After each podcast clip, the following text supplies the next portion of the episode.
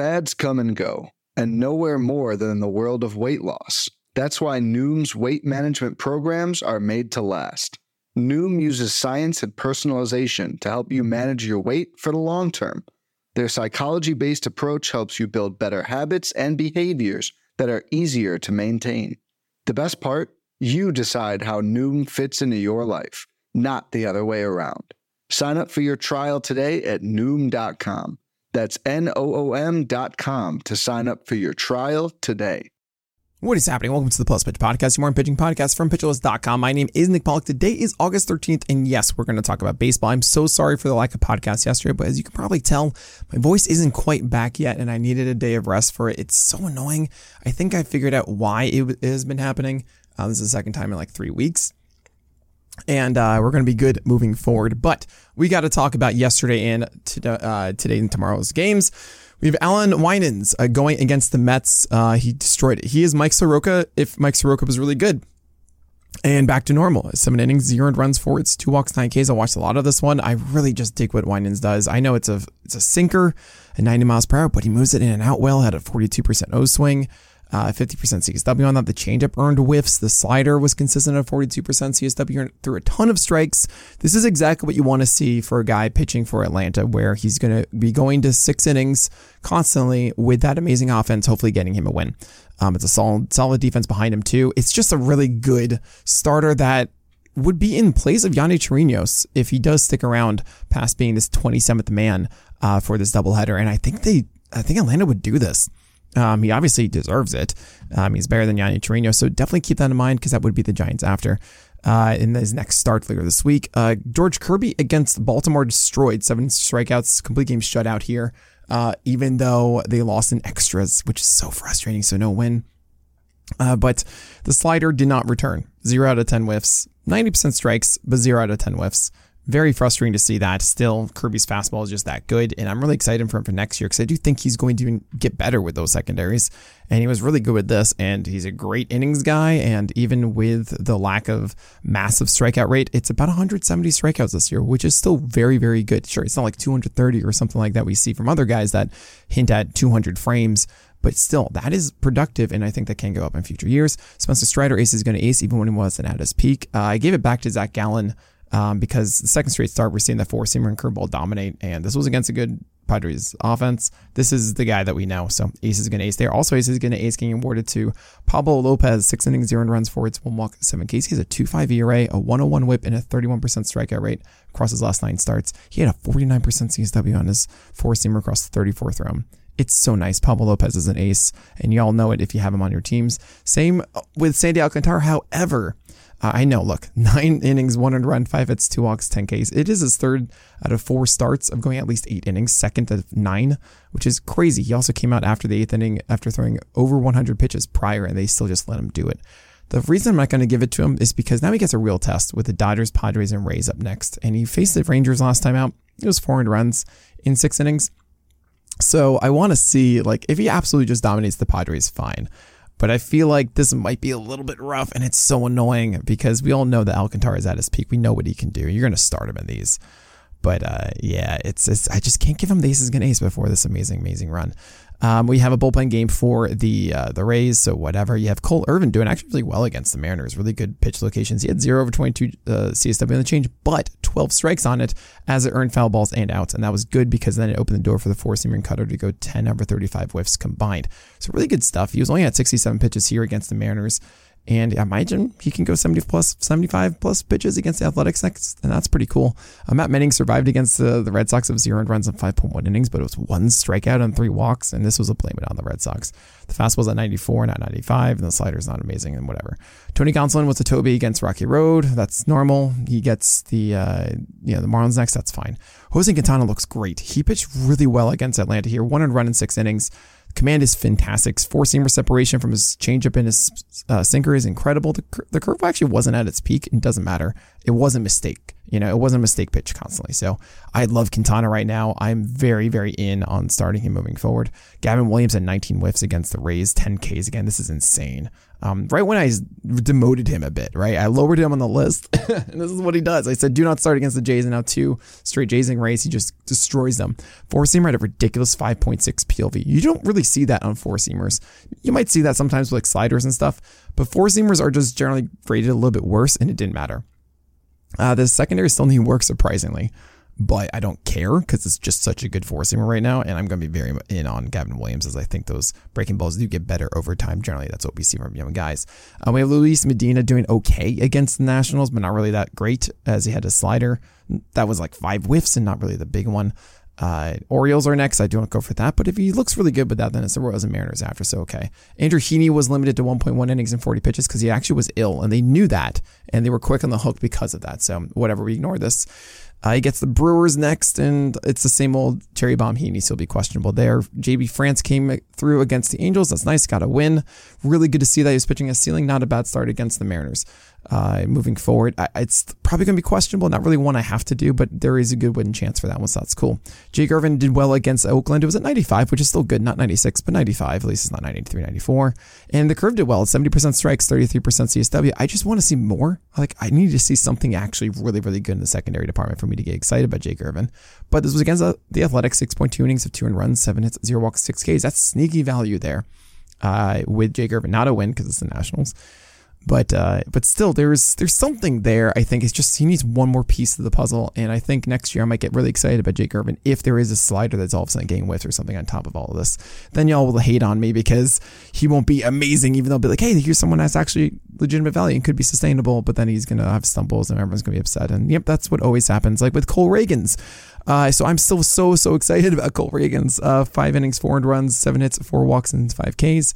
He had 15 whiffs and 31% CSW he was still really good in this. I mean, there were there were some bats that he just lost, and it was really frustrating. And I think honestly, he went too far away from the four seamer and cutter in this one. I think that's the bread and butter that sets up the slider, sets up the changeup, sets up the curve. The curve is more of that surprise pitch here and there. The change and slider are both excellent pitches, but I think he turned a little bit too much to them. I mean, nine out of twenty three whiffs is really hard to deny on the slider.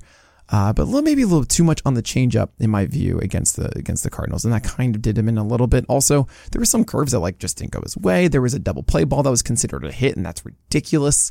Uh, and I, I, still don't understand that one. Um, two run shot, whatever. It was it was a weird, more laborious one, and I do not deny the uh, skills of Reagan. Still, I love him. I think you have to roster him. Um, and I don't think I think this is a popular case of you know, I get really excited about a guy for justifiable reasons, in my view, especially when they're just not considered whatsoever. And that doesn't mean they're an ace. I mean, they're probably going to stumble like other everyone else. Uh, but I think a lot of guys are seeing this one and just saying like, "Well, he's not actually good, Nick. What's wrong with you?" I'm like, okay, that's that's not what's going on. You know this. You're smart enough to know this. If you're listening to this right now, you know better than to, to act like that. Okay, cool. Brandon uh, Woodruff ace is going to ace almost against the White Sox. Only two, and I said after three after the IL, but he looks really good right now. The four seam is great. Secondaries need a little bit more work. Steven Matz was opposite Cole Ragans uh, against the car the the not the Cardinals for the Cardinals against the Royals. Six innings, two and runs, four zero walks, and five Ks. Everything's looking good here. However, uh, you know, Mets and Pirates next, and then it's the Padres after. As a lefty, you don't want to do that one. Uh, we have a lot of others to talk about today, of course, and for today and tomorrow's games, and we'll talk about all those after this break. This podcast is sponsored by Underdog.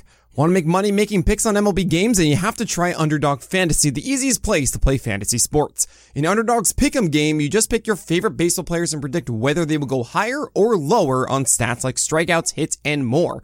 Pick to two to five players, get all your picks right, and you can win up to 20 times your money in a single night. Be sure to sign up with the promo code PitcherList, and Underdog will double your first deposit up to $100 so you have some bonus cash to start playing with. Again, that's Underdog Fantasy fantasy.com or underdog fantasy in the app store. Sign up with promo code pitcherlist and get your first deposit doubled up to $100 Must be 18 year older, 19 year older in Alabama and Nebraska, 21 or older in Massachusetts and Arizona, and present in a state where Underdog Fantasy operates. Terms apply. Concerned with your play? Call 1 800 Gambler or visit www.ncpgambling.org. In Arizona, call 1 800 Next Step. In New York, call 1 877 8 HOPE and Y. In Tennessee, call 1 800 889 9789. Jhony Brito followed Michael King, five innings of one run ball, three hits, zero walks, and six Ks, about 70 pitches in this. Really good to see it. 70% CSW on the curve isn't going to stick, though. There's a temptation to start him against the Red Sox next weekend, but I feel like this is the ceiling. He didn't even get a win, but it's still a ceiling. And I just don't really think it's that good.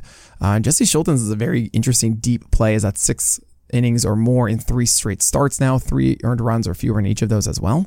Uh, it's been like one, two, three earned runs. Uh, really good slider eight over 33 whiffs. He does get Coors next, so we ignore that, but then he gets athletics after. That's cool. Peter Lambert, no thank you. Taijuan Walker, if you're on that chip, get off of that. Velocity's down to 90 91 and just really just move away from Taijuan Walker at this point.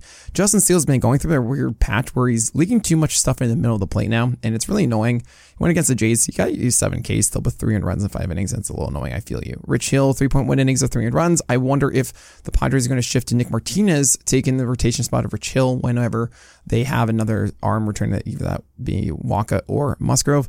Uh, Chris Bassitt did well against the Cubs, say for the fourth inning where the first four guys got on base, including a three-run shot to cap it off. It's annoying. Otherwise, he was absolutely dominant. Two other base runners.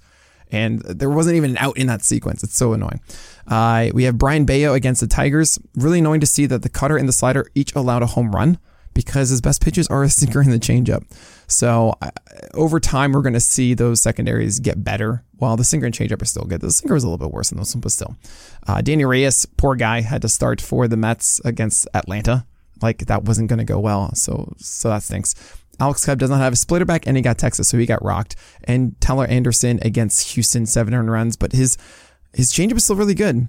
So, uh, you know, you leave him on the wire for the Rays next, but then maybe the Mets and the Athletics after. While Cobb, you just avoid because he gets Atlanta next, and the splitter has been bad for a good while. Looking forward to today's games. Obviously, you know a lot of this already. It's a little bit too late to go over it now, but uh, Gerrit Cole, Freddie Peralta, and Julio Urias are obvious auto starts. Zach Eflin, Logan Webb, Bryce Miller, Sonny Gray, Eduardo Rodriguez, Seth Lugo, Dylan Cease, Kyle Bradish, Tanner Bibee, Eury Perez, Dane Dunning, Kutter Crawford, and Brandon Williamson are all in that second tier. The reason some of those top names are here is because it's a little bit tougher uh, matchups. And then Kutter Crawford is a stream pick against the Tigers, while Brandon Williamson is here because he was here yesterday, but that is a doubleheader today. So make sure if you had him yesterday, you get him in your lineup today. Questionable start to your is Mitch Keller against the Reds. Uh, also, of course, not going yesterday, going today. Kodai Senga against Atlanta. Oh boy. Chase Silseth against the Astros this is going to be a very interesting start. I don't think the splitter is going to be back against the Astros, so I'm not really doing it. Jameson Taillon is on a good roll, but it's the Jays. You have Urquidy against the Angels, Hyunjin Ryu, and Ken Waldichuk. I actually, believe it or not, I just picked up Ken Waldichuk. I need five strikeouts and I need a win. And I had nothing to chase here, so uh, I went after Waldichuk. Wish me luck. I really like what he did last time with the slider and the fastball. I mean, it's already started, so we'll see. Uh, do not start here. Brandon Pfaadt. I'm watching it just getting destroyed on that. I'm going to lose this week. Okay. Brandon Pfaadt, Ranger Suarez, uh, Yonny Chirinos, uh, Luke Weaver, Trevor Williams, Kyle Freeland, and Andrew, Jack- Andrew Jackson, because of course of yesterday's doubleheader, um, are all in that do not start here. I'm curious how all of that lands. Uh, we have Tyler Glasnow going tomorrow against the Giants. He's at the top despite the expectation of a lower pitch count, and just because if he's starting you going after him against the Giants, Max Fried uh, and Max Scherzer are also up here. And on that order, reverse that. Uh, Framber Valdez and Yu Darvish. I feel like these are all obvious. Probable start to you have Grayson Rodriguez against the Padres. A little bit tougher with the Padres, but I think Grayson has just been that good. Brady Singer's uh, slider has been fantastic, and he gets the Mariners, and those the Mariners bats will be inclined to chase, even though they've been a lot hotter lately. I don't really believe that for the long haul. Uh, Emerson Hancock's on the other side. I'm streaming him against the Royals. I really liked what he did with the sinker last time, and I think the cutter and changeup are good enough to make this worthwhile.